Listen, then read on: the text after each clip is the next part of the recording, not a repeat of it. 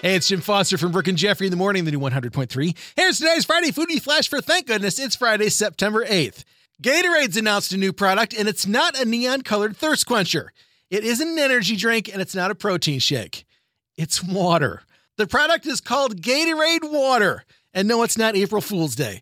They're just trying to tap into the growing functional water category, which is enhanced or fortified with additional health benefits, allegedly.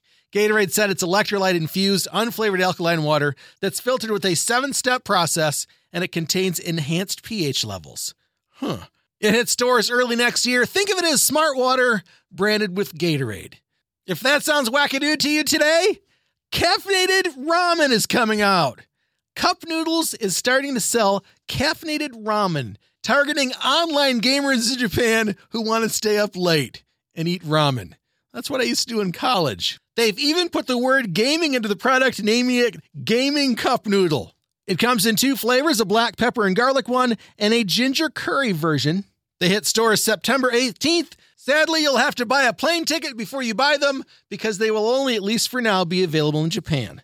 And finally, with Dunkin' and Starbucks and everybody else going pumpkin spice, Wendy's is getting on board, with pumpkin spice becoming the Frosty's sixth ever flavor joining the limited time edition ranks of peppermint, strawberry, and birthday cake.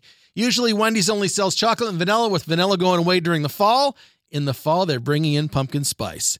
Do you believe the chocolate frosty goes all the way back to 1969? I didn't even know that. Also, for a limited time this year at Wendy's, they're adding a pumpkin spice flavored cold brew coffee drink, which uses the same delicious syrup from the pumpkin spice frosty, the press release says.